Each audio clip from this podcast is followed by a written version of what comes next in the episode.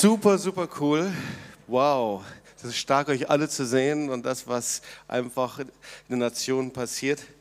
Und ich habe ehrlich gesagt äh, wirklich darüber nachgedacht, was ich denn heute predigen überhaupt, weil die eigentlichen Stars, das seid ihr, die ihr in die Nation gegangen seid, die Vorbilder seid ihr und jeder hat eine eigene Geschichte und wirklich das Beste wäre, jede einzelne Geschichte zu erzählen. Ich versuche die mal so ein bisschen mit einzubauen, aber hinter all diesen äh, ähm, Trafohäusern und Reha-Zentren, da stecken immer Entscheidungen, dahinter stehen Berufungen, dahinter steht Hingabe, dahinter steht die Bereitschaft, wirklich Gott gehorsam zu sein und wir könnten wirklich von allen Geschichten erzählen.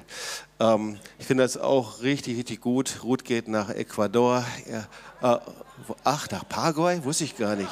Ja, doch, nach Paraguay. Stimmt, ja. Ruth geht nach Paraguay. Nicht, dass wir nicht aus Versehen jetzt nach Ecuador ausgesandt hätten.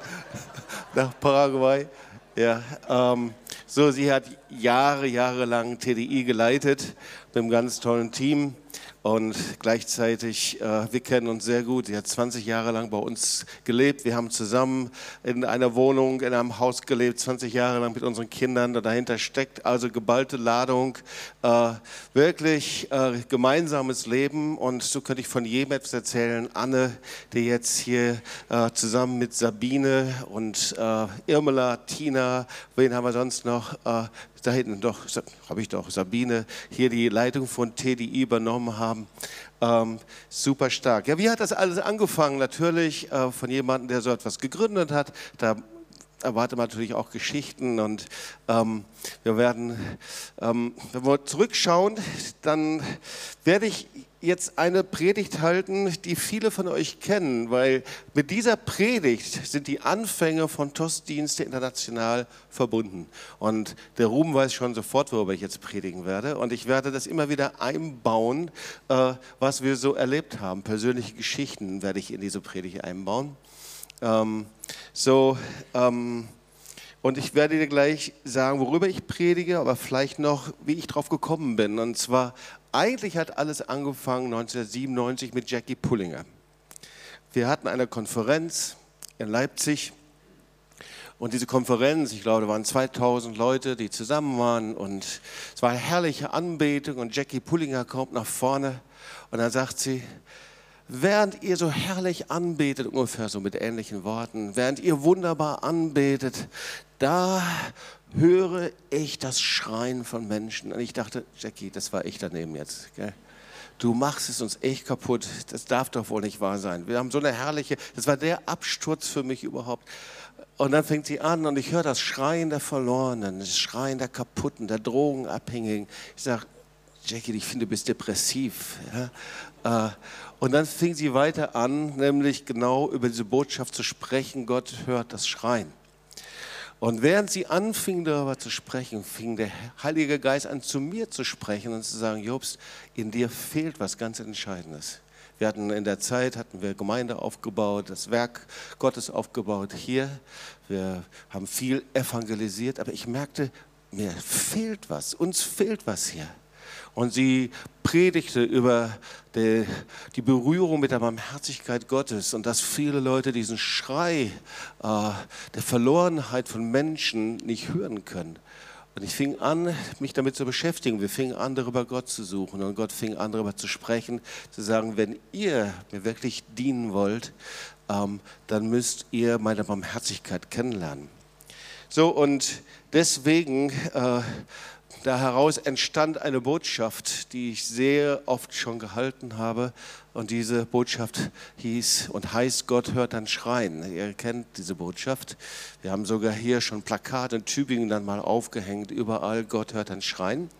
Ähm, ich werde diese Botschaft immer wieder mit hineinnehmen und ich möchte dir aber vorher einfach das Wort vorlesen aus Markus 10, 46 bis 52. Und zwar ist es die Geschichte über die Heilung des blinden Bartimäus natürlich in Jericho. Und sie kamen nach Jericho und als er aus Jericho hinausging, er und seine Jünger und eine große Menge, da saß ein blinder Bettler am Wege, Bartimäus, der Sohn des Timäus. Und als er hörte, dass es Jesus von Nazareth war, fing er an zu schreien und zu sagen, Jesus, du Sohn Davids, erbarme dich meiner. Und viele fuhren ihn an, er sollte schweigen. Er aber schrie noch viel mehr, du Sohn Davids, erbarme dich meiner. Und Jesus blieb stehen und sprach, ruft ihn her. Und sie riefen den Blinden und sprachen zu ihm, sei getrost, steh auf, er ruft dich. Da warf er seinen Mantel von sich, sprang auf und kam zu Jesus. Und Jesus antwortete ihm und sprach, was willst du, dass ich für dich tun soll?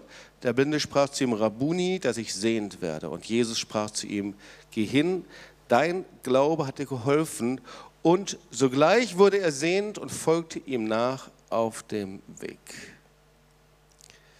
Ja, das war unser Problem, eigentlich auch hier in der Gemeinde, bei uns selbst. Wir waren und hatten viel gebetet, wir haben viel evangelisiert, wir waren bereit, wirklich ähm, uns von Gott senden und gebrauchen zu lassen. Aber wir waren irgendwie mehr mit uns selbst beschäftigt, als wirklich mit der Not von Menschen. Und wir wussten, irgendwie kreisen wir um uns selbst und irgendwie möchte der Herr, dass wir Menschen dienen und dass wir Armen dienen, Kaputten dienen, dass wir hinter Leuten hergehen. Und wir wussten gleichzeitig, dass wir Jesus nur dienen können, wenn wir das tun, was er eben selbst getan hat. Und die Frage war, wie viel sind wir denn bereit zu investieren? Das war die Frage damals. Wie viel sind wir bereit zu investieren? Es gibt eine andere Geschichte, die du vielleicht auch schon gelesen hast. Das ist die Speisung der 5000 Menschen, Matthäus 14. Und da kannst du eben dann nachlesen, wie Jesus die Jünger gebraucht, die 5000 Menschen zu speisen. Sie bringen die leeren Körper, kannst du nachlesen. Sie füllen sie mit Brot und Fischen. Und dann rennen sie los und dann verteilen sie das Essen. Und vielleicht ein bisschen andere Sichtweise dieser Geschichte hier. Ja, und dann sind da die 5000 Leute, das ist die erste Reihe und sie verteilen das Brot, das ist die zweite Reihe, sie verteilen das Brot, das ist die dritte Reihe, sie verteilen das Brot, dann rennen sie wieder, holen neu die Körbe, das kannst du nachlesen, Matthäus 14. Ja, er brach's, das Brot gab es den Jüngern, die Jünger gaben es dem Volk. Und dann sind die Körbe wieder leer und sie rennen wieder nach hinten und sie müssen es nachfüllen, verteilen es wieder die erste Reihe, die zweite Reihe, die dritte Reihe. Und irgendwann schauen sie hoch und dann ergibt sich ein ziemlich seltsames Bild, denn in den ersten drei Reihen, da liegen die Leute träge am Boden, sind voll gegessen und Brot und Fisch und kriegen schon nichts mehr rein. Und die in der vierten Reihe, die stehen da mit so großen Augen, dicht gedrängt, hungrigen Augen weil sie einfach nicht verstanden haben, was sich da abgespielt hat. Die ersten drei Reihen, die haben immer was bekommen, aber die in der vierten, fünften und sechsten Reihe, die haben nichts mehr gekriegt. Und das ist eine Geschichte für das, was wir hier leben. Wir sind ziemlich satt und wir waren ziemlich satt, auch wenn wir viel tun. Und oft ist es eben so, dass wir die, die in der vierten und fünften Reihe stehen, eben nicht sehen. Theoretisch vielleicht mit Sendungen und Hilfswerken, Sozialwerken, aber wir verstehen nicht, was was das für Gott bedeutet. Und irgendwie ist das Problem, dass uns etwas fehlt. Wir sind oft nicht von der Barmherzigkeit Gottes berührt. Und das ist genauso eine Berührung des Heiligen Geistes, wie es eine Erfahrung ist, wenn du erfüllt wirst mit dem Heiligen Geist oder wenn du ihm begegnest, nicht von der Barmherzigkeit Gottes berührt. Irgendwie, das war unser Problem. Wir waren nicht berührt vom Herz Gottes. Und die Frage war, wie konnten wir das tun? Waren wir wirklich bereit, alles in die Waagschale zu werfen? Waren wir wirklich bereit, uns berühren zu lassen? War es wirklich so, dass wir alles investieren wollten, alles einsetzen wollten? Und das war die Frage Gottes an uns damals. Und ich weiß noch, wie der Herr immer wieder sagte, ich suche Menschen, die ihr Leben in die Waagschale werfen. Ja, also du kannst mal 20 Jahre zurückspulen. Ja, das äh, waren nicht dann ähm, Schüler, Studenten, teilweise auch, sondern Leute, die im Berufsleben standen, äh, Bauingenieure, Sozialpädagogen, das waren Leute, Erzieher, Heimerzieher, Leute, die gutes Auskommen haben, Psychologen, Ärzte. Zu denen fing der Herr an zu sprechen.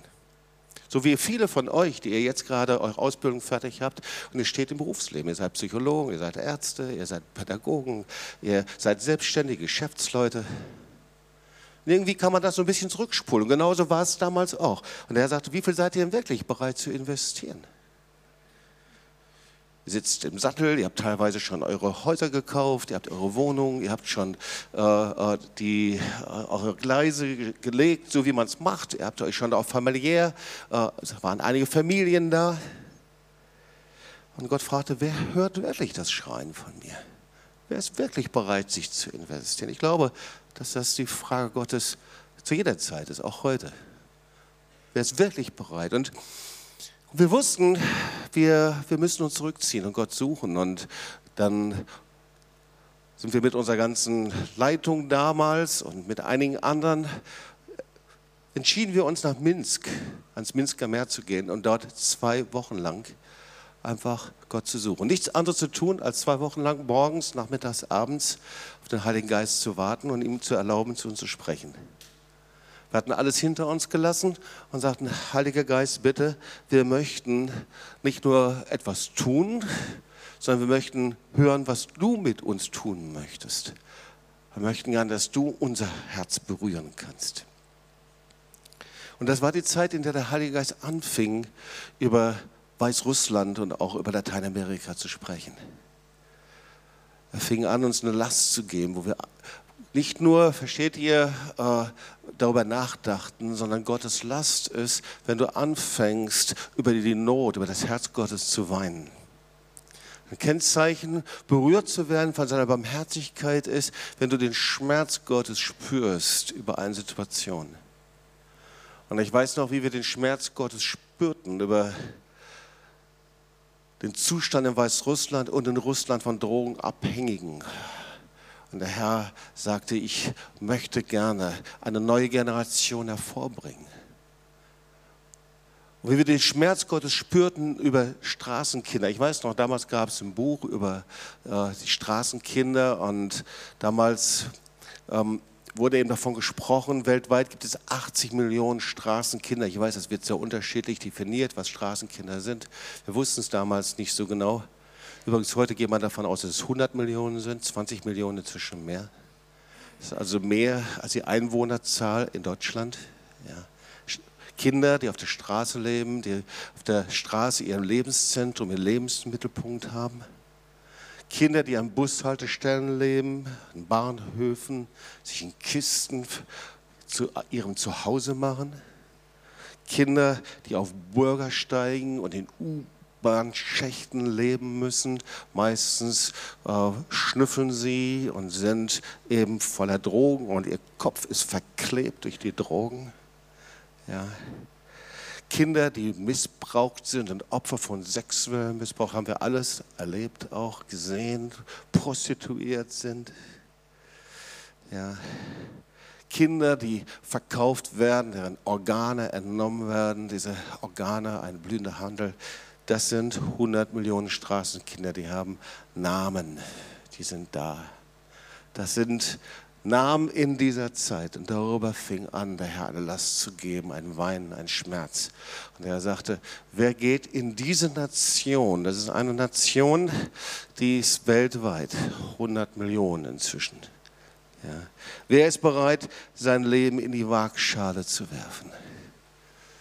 Und einer von ihnen, ja, der hört jetzt zu, äh, unser Freund Ruben, Ruben Gutknecht, der war Ältester hier in der Gemeinde. Gott brachte ihn nach Buenos Aires. Er war Diplom-Kaufmann, in der Bankwirt, glaube ich, Ruben, soweit ich mich erinnern kann. Gott brachte ihn nach Lateinamerika. Und er fing an, Lateinamerika zu dienen. Wir fingen an, Kontakt aufzunehmen, zu kommunizieren. Und ich könnte zu jedem etwas sagen. Jetzt ist heute unser internationaler Direktor. Ähm, so, ich weiß gar nicht, wann ihr Einzelnen hingegangen seid, aber ich werde es in dieser Predigt so machen, dass ich immer möglichst versuche, eure Berufe zu sagen, weil manchmal ist es so, dass wir eben mit Namen und Missionaren äh, nicht ihre Geschichte verbinden. Ja? So, wenn ich die Elke sehe, äh, Elke Steinmetz, die der Herr nach Lateinamerika gebracht hat, so, äh, das waren alles Leute, die die Sprache lernen mussten, die sich in die Kultur gewöhnen mussten. Es waren Leute, die Gott gebraucht hat. Ja, der hat die Elke dann nach Paraguay gebracht und sie fingen an, mit einem Team dann eben unter Straßenkindern zu leben, in diesen Kisten, in diesem Terminal. Ich habe früher oft darüber gepredigt. So jeder hat seinen Hintergrund und jeder hat sein Leben investiert. Und der Herr fing an, da im Minsk zu sprechen und sagt, ich möchte gerne, dass ihr Leute aussendet, Lateinamerika. Und ich möchte gerne, dass ihr in Weißrussland eine Rehabilitation aufbaut. Und so die Geschichte der Rehabilitation in Ostrovcici und Svetlagorsk war, dass der Herr Charlotte und mich übernatürlich in diese Stadt führte und wir kamen dorthin, wussten nichts von dieser Stadt. Es war eine sogenannte verbotene Stadt und wir wussten nichts von dem Friedhof, der jeden Tag wuchs. Und äh, weil damals Ostrovcici, nee, damals Svetlagorsk die höchste Drogen- und AIDS-Rate hatte in Weißrussland. Leute starben wie die Fliegen und Gott sagte zu uns, ich möchte gerne, dass ihr dort einen Dienst einfangt. Wir wurden eingeladen vom Bürgermeister, von den Ärzten und Ekber Anita waren in Minsk mit dabei und Gott gab ihnen eine Berufung zu sagen, ich möchte gerne, dass ihr euer Haus verkauft. Und ihr seht, ihr Lieben, äh, in die Mission zu gehen, sich senden zu lassen, das kostet immer einen Preis. Ich möchte gerne, dass ihr das hinter euch lasst. Ich möchte, dass ihr eure Kinder nehmt, einpackt und geht diese fremde Kultur. Ihr lernt die Sprache. Und so gingen sie gemeinsam nach Svetlagorsk, mieteten sich in ein Hochhaus ein und taten nichts anderes als morgens, nachmittags und abends zu beten. Und da kamen die ersten Drogenabhängigen und einer von ihnen war Sergei, der heute der Leiter um Pastor der Drogenarbeit ist und der Gemeinde. Inzwischen ist eine Gemeinde entstanden, die Gemeinde der Heilung. Ähm, alles fängt mit einer Investition an.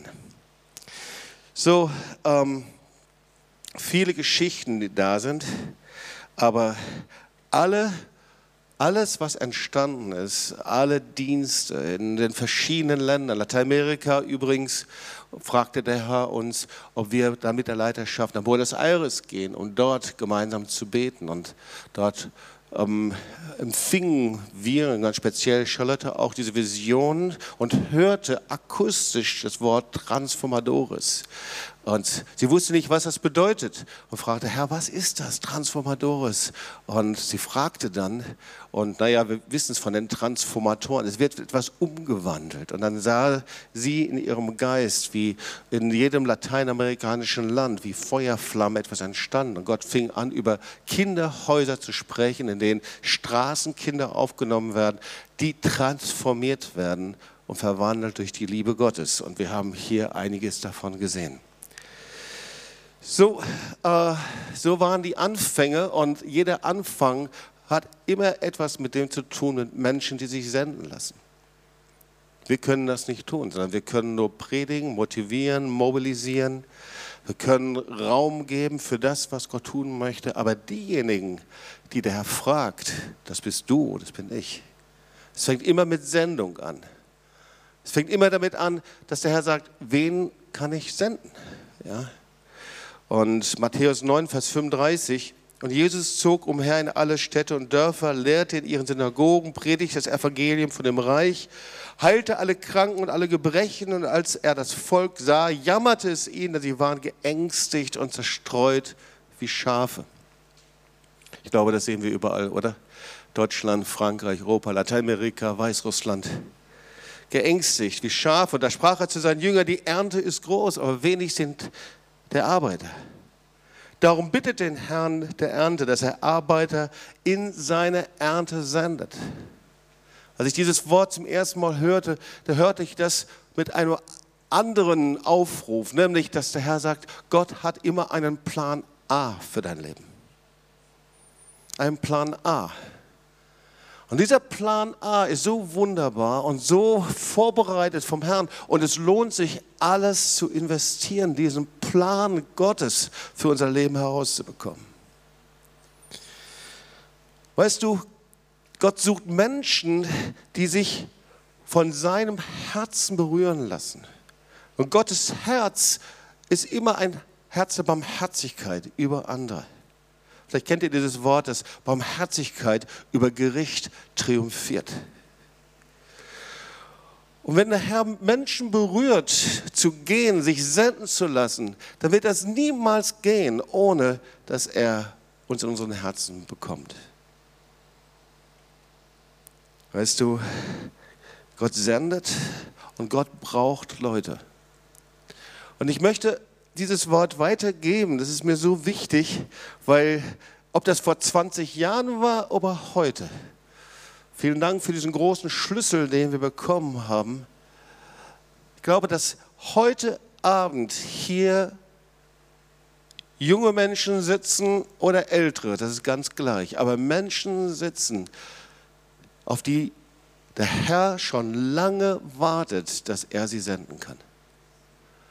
Gott wartet schon lange darauf, dass er dich in die Ernte senden kann. Und manchmal stehen wir uns selbst irgendwie im Weg. Ich bin davon überzeugt, ihr Lieben, dass wir hier in Deutschland Arbeiter brauchen. Menschen, die den Schrei Gottes hören. Wir brauchen Gemeindegründer, wir brauchen Apostel, Propheten, Lehrer, Pastoren, Menschen einfach, die gehen. Wir sind in einer Zeit, in der wir mit dem Herrn innerlich diskutieren und versuchen, unsere Zukunft sehr genau zu planen, bis wann wir so sicher sind, dass wir dann gehen können, auf wie viel Prozent wir unsere Stelle reduzieren können, damit wir noch ein bisschen übrig haben fürs Reich Gottes. Und alles ist nicht schlecht, ihr Lieben. Aber Sendung ist noch etwas anderes. Sendung ist Aussonderung für Gott. Jesaja 6, Vers 8. Und ich hörte die Stimme des Herrn, wie er sprach: Wen soll ich senden? Wer will unser Bote sein? Ich aber sprach: Hier bin ich, Herr, sende mich. Wen soll ich senden? Der Herr schaut sich um und sagt: Wen soll ich senden? Der Herr schaut sich um und sieht euch. Ich finde das so stark, dass so viele Missionare zu diesem 20-jährigen Jubiläum gekommen sind. Wen soll ich wenden? Darf ich dich wieder senden? Römer 10, Vers 14. Wie sollen sie aber den anrufen, an den sie nicht glauben? Wie sollen sie aber an den glauben, von dem sie nichts gehört haben? Wie sollen sie aber hören ohne Prediger? Wir lieben ganz gleich, wo es ist. Gott hört das Schreien. Und jetzt sind wir wieder bei dem Bartimäus, bei dieser Predigt. Ja, die Geschichte ist ja so, dass Bartimäus blind ist. Er hört, dass Jesus durch Jericho geht und Jericho geht und Jesus geht schon fast wieder aus Jericho heraus und er fängt an zu schreien. Er fängt an zu schreien. Und jeder Schrei ist ein Schrei nach der Barmherzigkeit Gottes.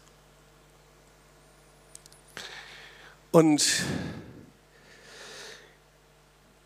Werber, du hast schon angefangen, ein bisschen die Geschichte zu erzählen. Ich habe gefragt, Thomas Lucia und auch Javier, ob ich das erzählen darf.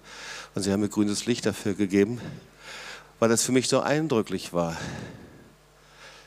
So, wenn ich Lucia sehe, ich habe das schon öfter erzählt, dann, dann denke ich an einen Gottesdienst. Wir waren damals noch in der Eisenbahnstraße drüben im Tabernakel, da hatten wir unsere Gottesdienste. Ich frage mich sogar, ob ich die Predigt über Bartimäus gepredigt habe. Es kann sein aber, auf den, aber ich predigte, wer ist bereit, sich berühren zu lassen von der Barmherzigkeit Gottes, von der Last Gottes für die Straßenkinder. Und ich weiß, wie Thomas, speziell Lucia Wein nach vorne kam und sie hörte den Schrei Gottes. Sie hörte die Barmherzigkeit Gottes. Und das war so etwas wie die Aussendung, das war etwas wie die Berufung, wo der Herr Thomas, damals Physiker, Lucia, Lehrerin oder Sonderschulpädagogik. Und wie der Herr sie genommen hat und sagte, kommt, ihr habt ein Haus, kommt aus eurem Haus raus, nehmt mit eurer Familie und geht nach Buenos Aires. Das ist schon ein Ding, das zu machen. Ja? Das kannst du nur tun, einfach da, wo du weißt. So, jetzt hat Gott gesprochen. Aber genau darum geht es um Sendung. Sendung ist Aussonderung. Sendung ist eine völlige Lebenswandel, eine, eine Änderung des Lebens. Wir können nicht in unserer Karriereplanung sagen, wir können sagen, Herr, sende mich. Natürlich kann uns Gott überall gebrauchen, klar. Aber ich spreche hier über die Arbeiter in die Ernte. Und er bringt sie nach Buenos Aires. Und sie können noch nicht mal die Sprache richtig. Sie werden betreut von Ruben. Und sie gehen dort einfach zu den Kaputten. Sie gehen einfach hin zu den Straßenkindern. Sie gehen dorthin, überall. Und da ist eine Familie, die liegt unter der Brücke. Völlig verwahrlost. Und so, dass sie mit dieser Barmherzigkeit sind, sie gehen hin Und die Mutter bringt eine der Kinder, wenn ich das richtig verstanden habe, für vier Tage zu Lucia und sagt, Thomas, bitte äh, achtet und nehmt das Kind für vier Tage, natürlich zusammen mit Jugendamt und so weiter. Und sie nehmen für vier Tage dieses Kind auf. Und die Mutter verschwand für immer. Und dieses Kind, das wurde zum Sohn von Thomas und Lucia, adoptiert von ihnen. Das ist Javier. Und wir sind so stolz auf dich, Javier, dass du hier bist, zusammen mit Thomas und Lucia. Steht doch mal gemeinsam auf. Javier und Thomas Lucia. Ja, das ist sehr, sehr cool.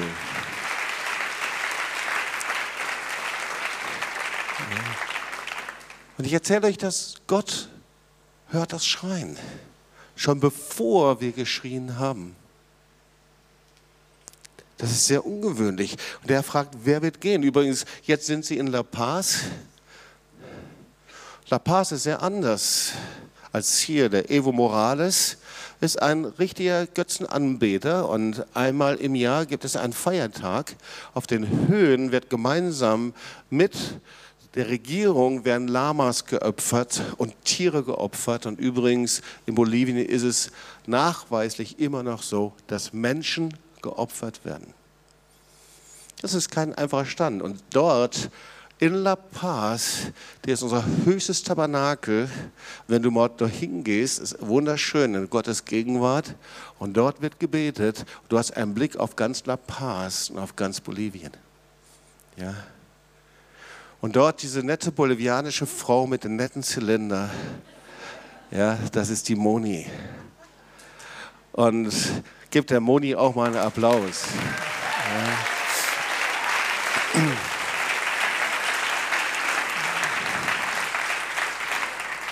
Weil der Herr fing an, über Straßenkinder Bolivien zu sprechen. Und die Hauptstadt von Bolivien ist nicht La Paz, sondern ist Sucre. Und der Herr brachte uns dorthin und sagte, ich möchte gern, dass ihr dort ein Hotel kauft. Etwas, was das Beste ist für die Straßenkinder mit Pool und mit einzelnen kleinen Häusern. Ich weiß nicht, wer die Ersten waren. Wahrscheinlich warst du, Ruth, mit dabei. Du bist ja immer bei den Ersten mit dabei gewesen. Ja. Und, und der Herr gab dieses Hotel, den Sucre, das jetzt einer unserer Transformatorenhäuser sind. Und Moni ist seit wie vielen Jahren? Seit vielen Jahren dort Leiterin. Sie ist eine ehemalige Heimerzieherin. Sie kommt aus der wunderschönen Schweiz, aber inzwischen, wie ihr seht, ist sie bolivianisch geworden. Also sie tut einen wunderbaren Dienst und, äh, und Straßenkinder werden transformiert, sie bauen Gemeinde. Und ja, wie passiert das?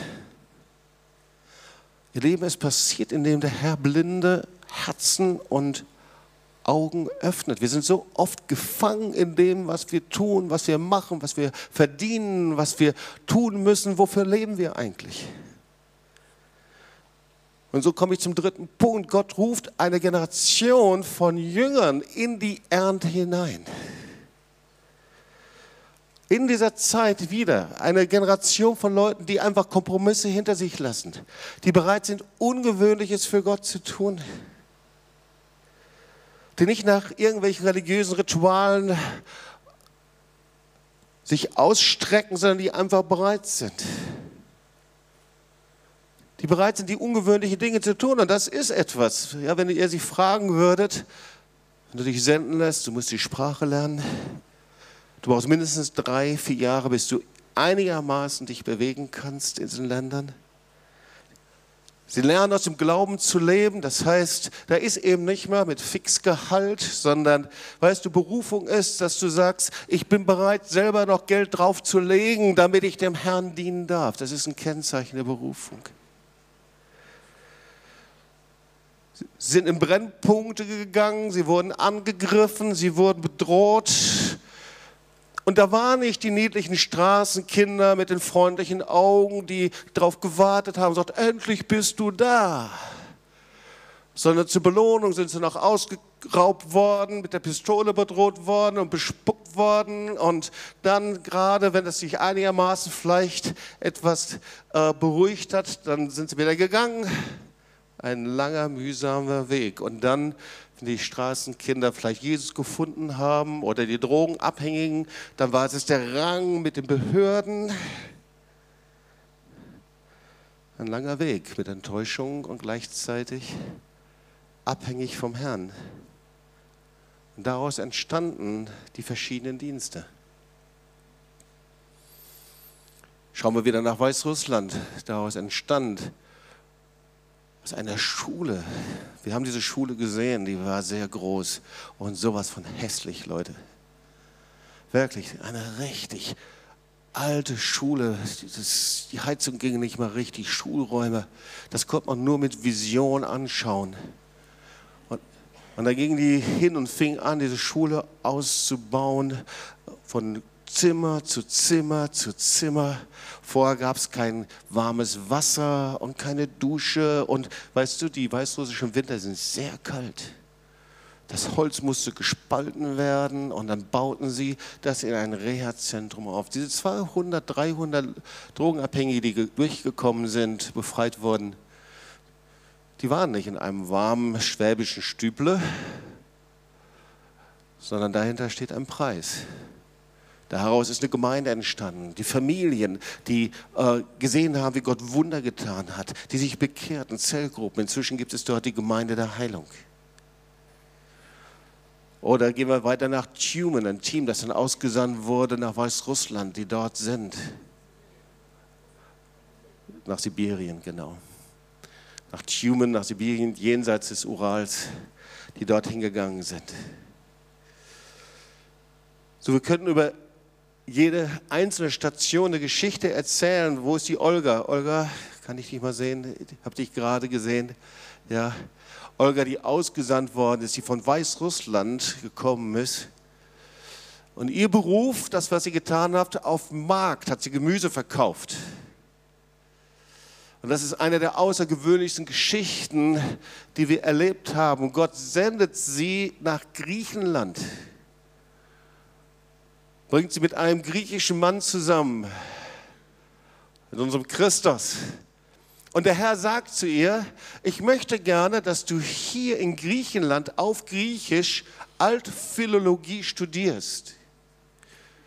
Verstehst du, eine durchgeknallte, drogenabhängige Marktverkäuferin? So war das. Und Gott sagt zu ihr, geh nach Griechenland und studier Altphilologie. Das will ich noch nicht mal auf Deutsch hier machen, ehrlich gesagt. Und der Herr segnet sie, salbt sie und sie ist griechische Altphilologin und lebt in Thessaloniki und dreht und dient Drogenabhängigen. Ist das nicht strange? Ist doch der Hammer, oder?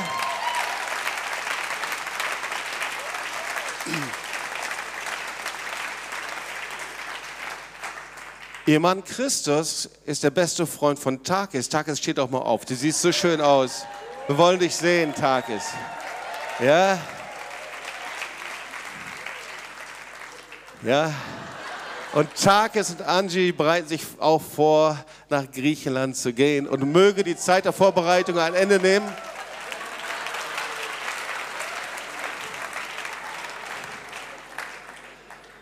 Aber der Christus hat sich hier bekehrt.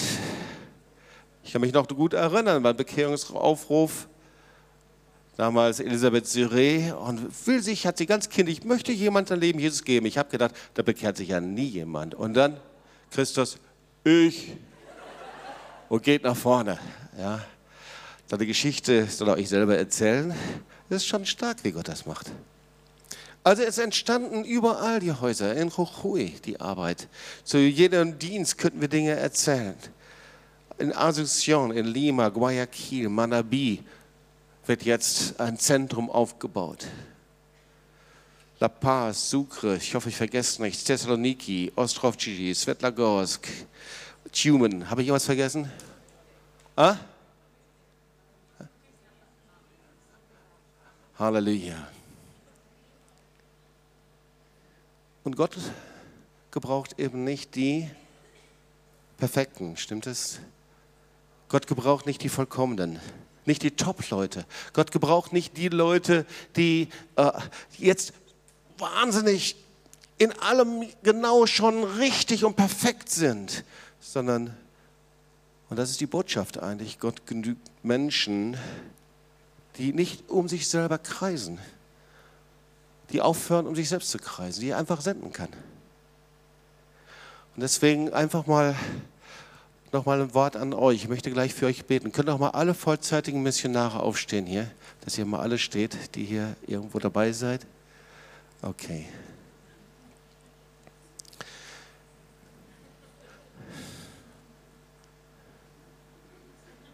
Übrigens, da, ich sehe die Marie auch.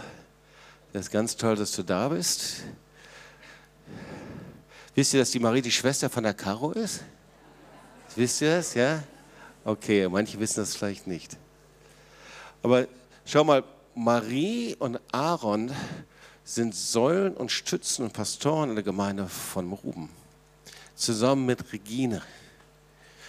Und sie sind das, weil Harald und Regine Harald als Arzt und Regine mit der ganzen Familie damals nach Lima gegangen sind. Das ist der Hammer.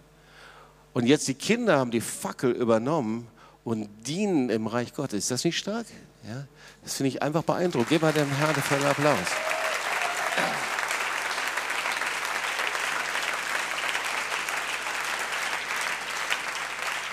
Und das Wort, das ich euch weitergeben will, ihr seid Vorbilder des Glaubens. Ja? Ihr seid Vorbilder des Glaubens.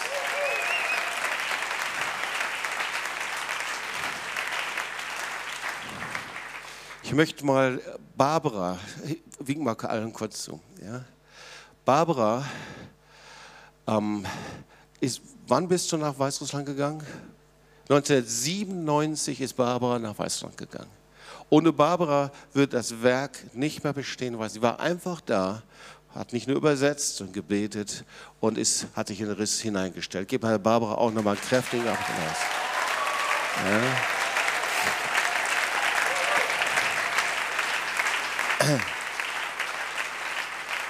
So, ihr steht stellvertretend für viele andere, die hier nicht sein können, aber der Herr sagt, ihr seid Vorbild des Glaubens, ihr habt gesät, ihr habt Wunden davon getragen, ihr habt euer Leben auf den Altar gelegt und ihr seid gekennzeichnet, gekennzeichnet von Gott.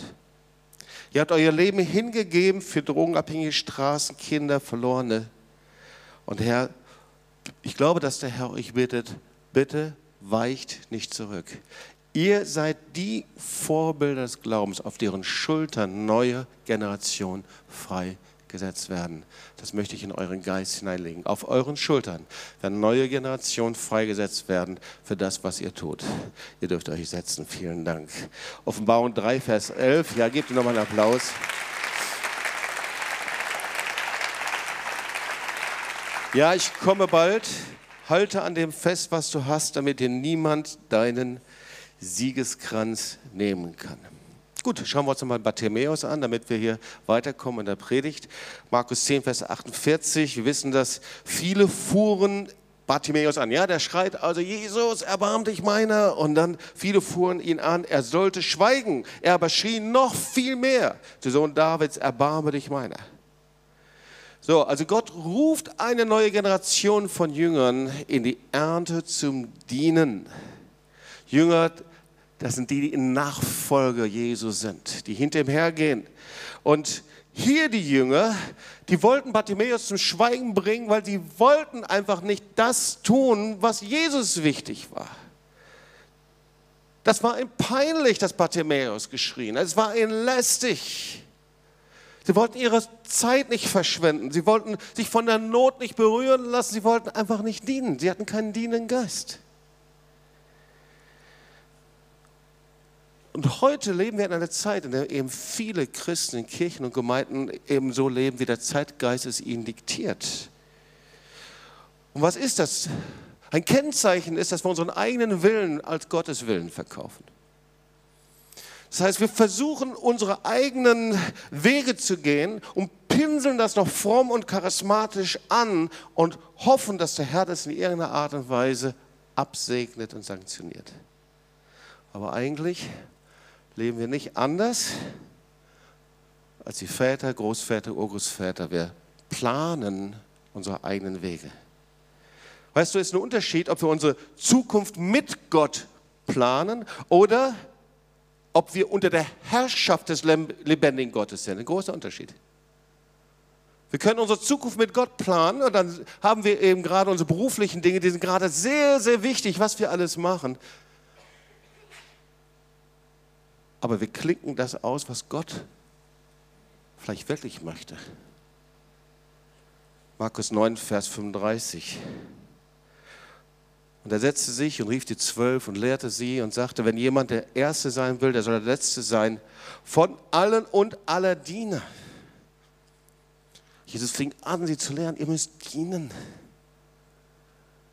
Und diese Generation hier, die könnten viel erzählen über Dienen und Dienstbereitschaft, hinzugehen und zu dienen. Weil, ihr Lieben, wenn du in eine andere Nation gehst, da sind nicht lauter Menschen und Engel, die mit einem Palmwedel auf dich warten und Salbung, Salbung rufen und du fliegst hinein und du siehst die Früchte einfach in deiner Hand. So ist es eben nicht. Sondern du musst anfangen zu dienen wenn du es hier nicht gelernt hast, kannst du es da auch nicht, stimmt's? Und so lehrt Jesus die Jünger. Markus 10, 43, so ist es unter euch nicht. Wer groß sein will unter euch, der soll euer Diener sein. Hey, fang an. Und eigentlich sagt er nichts anderes als das, was er selber gelebt hat. Was war Jesus? Philippa 2, 7.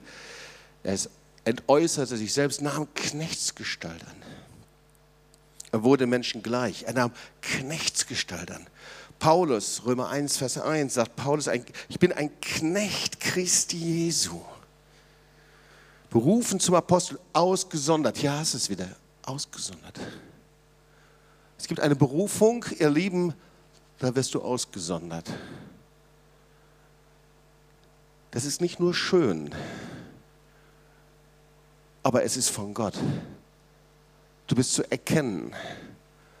Du bist irgendwie komisch. Du bist irgendwie strange. Was? Ihr habt kein festes Gehalt in eurem Missionswerk? Das gibt's doch wohl nicht. Ihr lebt aus dem Glauben. Wer lebt denn aus dem Glauben? Das kann doch wohl nicht wahr sein. Was, ihr glaubt wirklich, dass der Herr euch Straßenkinder gebrauchen, dass der Herr euch gebrauchen wird, Straßenkinder zu transformieren? Ausgesondert von Gott. Das ist übrigens auch hier in Deutschland. Gott ruft Pastoren, Prediger des Evangeliums, Gemeindegründer, Leute, die sich aussondern lassen. Ja, wir sind alle berufen in sein Reich. Aber es gibt einen Ruf, da trägst du eine Markierung. Und darüber spricht Paulus hier. Ja, wir wissen ja, wie das mit dem Knechtsein war damals. Es haben viele schon darüber gepredigt. Nur noch mal zur Erinnerung. Wenn Paulus sagt, ich bin ein Knecht Christi, dann hat er die damalige Zeit vor Augen und da waren eben die Knechte, die dann entlassen worden sind, die dann gehen durften von ihrer Herrschaft, aber es gab eben viele Knechte, die dann eben sich freiwillig entschieden, bei ihrem Herrn zu bleiben. Und die wurden markiert, die wurden gepierst in ihren Ohren. Damals war das ein bisschen brutaler als heute. Es war so ein, so ein Holzpflock, der wurde durchs Ohr getrieben in eine Holztür. Aber natürlich wurde er wieder rausgezogen, ist ja klar. Aber die wurden markiert. Und jemand, der ausgesondert ist, der ist markiert vor Gott. Markiert zum Dienen. Markiert, weil alles ausgerichtet ist, dem lebendigen Gott zu dienen, alles ausgerichtet ist, von ihm alles zu erwarten. Das sagt Paulus, ich habe es vorgezogen, als Knecht markiert und ausgesondert zu werden. Für wen willst du leben? Bist du so jemand, den der Herr ruft, Bist du jemand, in dem das in dir brennt? Manchmal haben wir so eine Vorstellung von der Berufung Gottes, drei Engel kommen und rufen heilig, heilig, heilig und dann nehmen sie dich und überschütten dich mit Goldstaub und dann wachst du auf und ja, wie bei Cinderella, aber so ist es nicht. Aber weißt du, was ein untrügliches Kennzeichen ist? Und das war etwas, was ich mir was ich in mir herumgetragen habe, ein Kennzeichen war, ich bekehrte mich, ich wurde erfüllt mit dem Heiligen Geist und in mir war, bitte Herr, nimm mich, ich will dir dienen, egal was es heißt.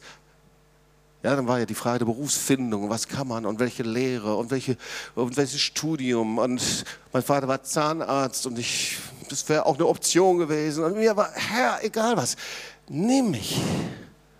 Bitte darf ich dir dienen.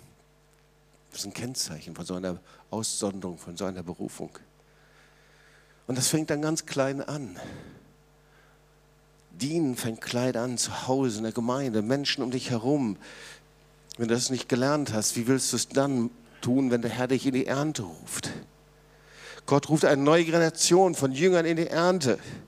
Aus dem Wohlstandschristsein heraus, raus aus der schönen Fassade, raus aus den schönen Planungen, heraus aus dieser, was bekomme ich jetzt noch Mentalität? In eine Mentalität, Herr, wie kann ich dir noch mehr geben? Sie kommen zum vierten Punkt und sie kamen nach Jericho. Und als er aus Jericho herausging und er und seine Jünger und eine große Menge, da saß ein blinder Bettler am Weg. Ja, Jericho. Jericho gilt als Ort des Kampfs. Wir wissen, dass dort äh, Josua herumgezogen ist und dass die Mauern eingefallen sind. Ein Ort von Anbetung, von Gehorsam und gleichzeitig ein Ort von den größten Wunder Gottes. Aber hey, da fiel nicht so ein kleines Mäuerchen um, sondern die ganze Mauer stürzte zusammen. Jericho ist der Ort von 100 Prozent. Herr, egal wie schwierig es ist, ich gehe durch. Und jeder von den Missionaren, jeder, der berufen ist, kann dir erzählen von Krisen, die sie durchleben mussten. Von dem, ja, hier bin ich, ich lasse nicht los, du segnest mich denn. Jede dieser Geschichten. Ich weiß, wie der Herr uns nach Jujuy gebracht hat, in Nordargentinien. Das war unsere erste Missionsschule. Und ich bin so dankbar, dass einige der Schüler immer noch hier sind und Missionare sind. Moni war mit dabei, Yvonne sitzt hier, die war mit dabei, Annette sitzt hier, wer sonst noch? Einige. Und wir sind, und wir sind dorthin und wir haben diesen Schülern, wir waren ziemlich wild. Wir haben ihnen damals gesagt, Sabine, du warst auch mit dabei, genau. Wir haben gesagt, Leute, es kann sein, dass es nur ein One-Way-Ticket. Wenn der Herr dich beruft, kann sein, dass du gleich hier bleibst. Weil das haben wir so bei den Herrenhutern auch gesehen. Und wenn das bei den Herrenhutern klappt, dann probieren wir das auch. Wir gehen dahin und dann waren wir einige Wochen da, haben gelehrt und Gott gesucht. Und genauso fing der Herr an, über Jujuy zu sprechen. Da war ein Slum, Punta Diamante hieß dieser Slum. Da wurde regelmäßig geflutet. Da waren nur so Backsteinhäuser, Ratten. Man durfte dort nicht hineingehen, eigentlich nur mit Polizeischutz. Und der Herr sagte und sprach zu Charlotte und zu mir, wir fuhren da hindurch, hier möchte ich gern, dass hier eine Kindertagesstätte, hier ein Haus aufgebaut wird. Dieses Haus gibt es bis heute noch. Da war der Punkt der Berufung, wo der Herr dann gesprochen hat. Und dann, dann war die Frage, aber ich möchte in dieses Land gehen und ich möchte in jedes Land gehen. Und wir sagten, hey, pass mal auf, bei den Herrenhuter war das ganz anders. Wenn du bereit bist, dich senden zu lassen, lässt dich einfach senden, egal wohin. Vielen Dank, dass ihr es mitgemacht habt. Wir lieben euch immer noch dafür. Es hat funktioniert und hat geklappt, preis den Herrn. Und Gott fing an, in Jujuy aufzubauen, in Paraguay aufzubauen, in vielen anderen Orten. Ich war bei einer Konferenz eingeladen in Lima, zusammen mit Carlos Jiménez. Es war einer meiner deprimiertesten Zeiten. Ich war so frustriert innerlich und der Herr fing an zu sprechen über das Gift der Entmutigung. Und das war wie ein Augenblick zum anderen, nahm er das Ding in der Entmutigung raus. Und wir fuhren durch Lima und der Herr sagte zu mir, ich möchte euch Hochhäuser geben.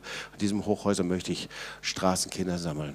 Das war der Anfang vom Dienst in Jujuy. Heute tut Ruben dort zusammen mit Fabi einen wunderbaren Dienst.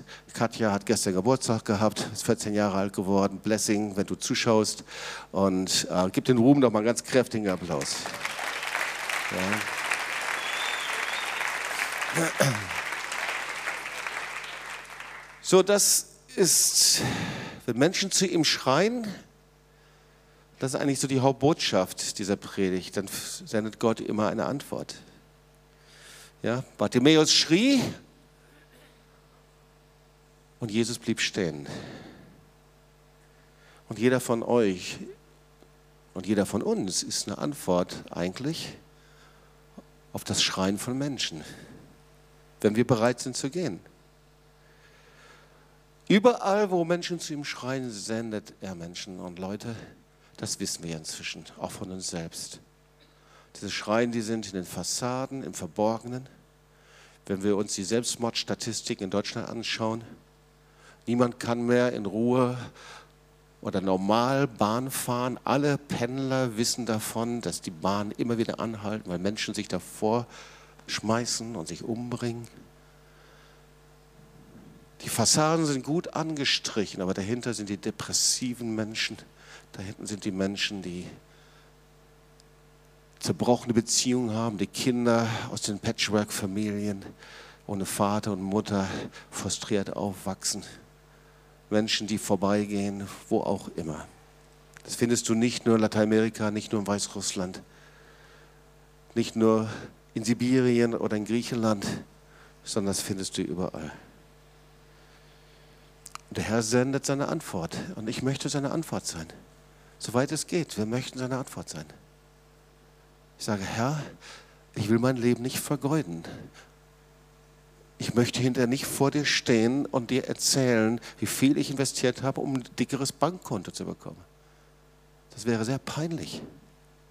Ich möchte nicht vor dir stehen, Herr, um hinterher mit dir zu argumentieren, warum ich so viel investiert habe, um zehn Urlaubstage mehr im Jahr zu bekommen. Ich möchte vor dir stehen und möchte sagen, dass mein Leben einen Sinn gemacht hat. Dass es Frucht hervorgebracht hat. Dass ich mein Leben in die Waagschale geworfen hat. Und weißt du, der Herr misst nicht nach der Leistungsprinzip, sondern der Herr misst einfach, ob wir unser Leben in die Waagschale werfen für ihn. Und Jesus bleibt stehen und Bartimäus rennt zu ihm hin, wirft seinen Mantel von sich der Mantel steht für deine Sicherheit, aber der Mantel steht auch für die Sünde. Und Sünde ist nicht nur die Tatsünde, sondern es ist unser Widerstand gegen den lebendigen Gott, unsere geballte Faust so oft. Unser Flirt mit der Sünde, die Sünde, an der wir uns gewöhnt haben. Unsere Rebellion, Gott, du machst es anders, als ich es will. Ja, das ist so seine Eigenart übrigens. Das hat er schon in seinem Wort gesagt. Deine Gedanken sind nicht meine Gedanken. Eure Gedanken sind nicht meine Gedanken. Das ist Gott. Ich habe einen guten Satz von Steve Hill. Wenn du im weichen Schlammbad der Sünde badest und Satan erfreuen willst, wird Jesus an dir vorübergehen. Wow. Das sage ich mir auch. Ich will nicht in diesem Schlammbad mich einlullen lassen. Aber wenn du zu Jesus kommst und wenn wir zu ihm kommen, dann werfen wir diesen Mantel ab. Und das ist immer der Mantel von Selbstschutz, von Sicherheit und es ist der Mantel gleichzeitig aber auch von Sünde.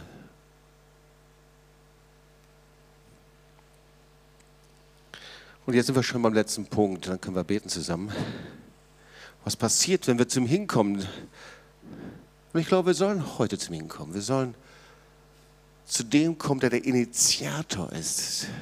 Wir haben ihn schon angebetet. Er ist würdig. Sein Name ist über alle Namen. Es ist Jesus. Da warf Bartimäus seinen Mantel von sich, sprang auf und kam zu Jesus. Und Jesus antwortete ihm und sprach, was willst du, dass ich für dich tun soll? Der Blinde sprach zum Rabuni, dass ich sehend werde. Wow. Weißt du, die Sehen ist nicht nur körperlich, sondern unsere Augen anfangen zu sehen, dass wir die Barmherzigkeit Gottes sehen, dass wir das Herz Gottes empfangen, dass wir weinen können, wenn wir seinen Schmerz empfangen und empfinden. Und Jesus sprach zum Gehirn, dein Glaube hat dir geholfen. Und sogleich wurde er sehend und folgte ihm nach auf dem Weg. Und so, wenn du zu Jesus kommst und wenn wir zum Hinkommen, dann bringen wir ihm die wichtigsten Punkte. Der erste Punkt ist natürlich unser Herz. Vielleicht geht es dir genauso, wie es uns ging. Dass der Herr sagte, ihr kreist so um euch selbst. Auch in unserem frommen Betrieb, ja, ihr kreist so um euch selbst. Ihr seid so unberührt von meiner Barmherzigkeit. Und dann bringen wir ihm unser Herz und sagen, Herr, das tut mir so leid. Hier ist mein Herz. Ich liefere es dir aus. Herr, berühr es. Ich halte es dir hin. Kolosser 2,14. Er hat den Schuldbrief getilgt, der mit seinen Forderungen gegen uns war, und hat ihn aufgehoben an das Kreuz geheftet. Und sobald wir so zum Hinkommen, da kommt er, schüttet seine Liebe aus, seine Barmherzigkeit aus, seine Leidenschaft aus, seine Vision aus, was er vorhat, seine Pläne. Plan A für dein und mein Leben. Und das Zweite, was wir ihm bringen, ist in unser Leben natürlich. Wenn ich das verstanden habe, dass mein Leben die einzige Antwort ist für Verlorene, die einzige Antwort für Menschen, die in Not sind, die zerbrochen sind, die zu ihm schreien. Dann fragt der Herr mich, ob ich bereit bin, mich senden zu lassen und dass ich wirklich zum Diener werde. Aufhören, mir selber zu dienen, sondern zum Diener werde, zur Dienerin. Gottes Antwort sind Menschen, die bereit sind zu gehen, wohin immer der Herr sie ruft. Und der Einzige, der Gott hindern kann, dem Schrei von Menschen zu antworten, das ist derjenige, der nicht geht. Also der Herr sagt, schmeiß diesen Mantel von dir, renn zu ihm. Und der dritte Punkt ist, was bringen wir zu ihm hin? Wir bringen ihm unsere eigenen Wege.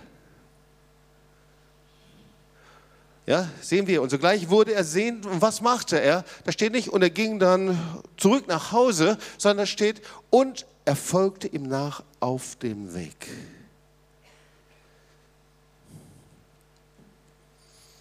Es mag alles wohl sortiert sein bei dir und bei uns. Ganz gleich, welche Position du hast, ob du Familie hast. Es gibt immer, immer Unwägbarkeiten. Es gibt immer das Konzept, es geht nicht. Und Gott sagt, oh doch, es geht. Wenn ich dich sende, geht es. Es gibt immer Punkte, warum es nicht geht. Bei jedem Einzelnen hier von unseren Freunden, die der Herr gesendet hat. Oh ja, es ging. Weil sie gesagt haben, hier bin ich, Herr, sende mich. Ja. Ich sehe hier Elisabeth Polivka, Psychologin. Und Gott hat sie herausgeholt und hineingepflanzt in den Dienst in Lima. Seit vielen Jahren ist sie dort und dient dort. Der Herr wird sie jetzt nach Amerika bringen, in den Gebetsdienst. Manchmal denken wir, unser Beruf ist so wichtig. Unser Beruf, mein Beruf, meine Dissertation, mein Abschluss, mein... Nein, nein, nein. Es ist schon gut, dass du die Dinge machst, aber noch wichtiger ist, darf der Herr dich darum bitten? Bist du bereit, dein Leben in die Waagschale zu werfen, dich aussondern zu lassen von Gott, dich rufen zu lassen? Gott hat einen Plan A für dein Leben. Ich komme zum Schluss, dann können wir beten. Jesaja 6, Vers 8. Und ich hörte die Stimme des Herrn, wie er sprach: Wen soll ich senden? Wer will unser Bote sein? Ich aber sprach: Hier bin ich, sende mich. Hier bin ich, sende mich. Damit hat alles angefangen. Ein Gottesdienst, dem über dieses Wort gepredigt wurde und zwei junge Leute, Anfang 20, verlobt, nebeneinander standen und der Herr gesagt hat, wen soll ich senden? Und Gott sprach zu Charlotte, bist du bereit? Und sagte, Herr, hier bin ich. Der Herr sprach zu mir. Und in mir kam sofort hoch, Herr, du hast dich geirrt. Du hast sehr wahrscheinlich jemand anderen gemeint. Wir sind hingegangen zu jemandem, der uns das dann zugesprochen und ausgebetet hat. Und vielleicht bist du so jemand, du sitzt hier und der hat dir schon längst Nationen anvertraut Der hat schon längst geplant durch dich, dass hunderte Straßenkinder gerettet werden und transformiert werden. Der hat vielleicht schon längst dich auserwählt in Weißrussland, ein Banner der Heilung aufzurichten. Der hat vielleicht schon längst geplant, dich hier in Deutschland zu einem Pastor zu berufen. Ihr Lieben, wir brauchen Pastoren, Pastorinnen, wir brauchen Verkündiger des Wortes Gottes. Wir brauchen Gemeindepflanzer, wir brauchen Leute, die hingehen, die nicht zuerst nach dem Gehalt fragen, sondern zuerst fragen, was ist die Frucht, wo kannst du mich hinbringen, die bereit sind, in die Brennpunkte hineinzugehen. Wir werden gleich zusammen beten. Und vielleicht bist du hier, dass du Jesus nicht kennst, dann rufe ich dich, dass du zu Jesus hinrennst. Und das Einzige ist, dass du einfach diesen Mantel deines alten Lebens niederlegst vor ihm, dass du hinkommst zu Jesus und sagst, Herr, hier bin ich.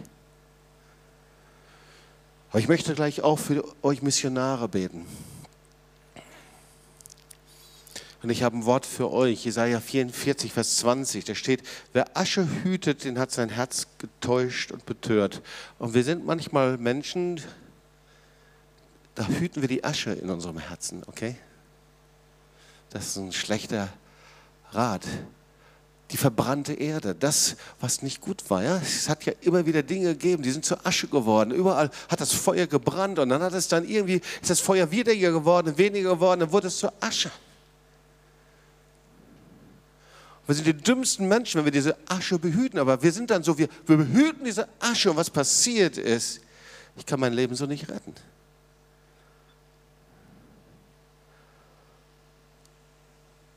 Und das heißt, diese Asche ich muss erlauben, dass der Wind des Heiligen Geistes darüber bläst und sie wegbläst, damit Neues wachsen kann.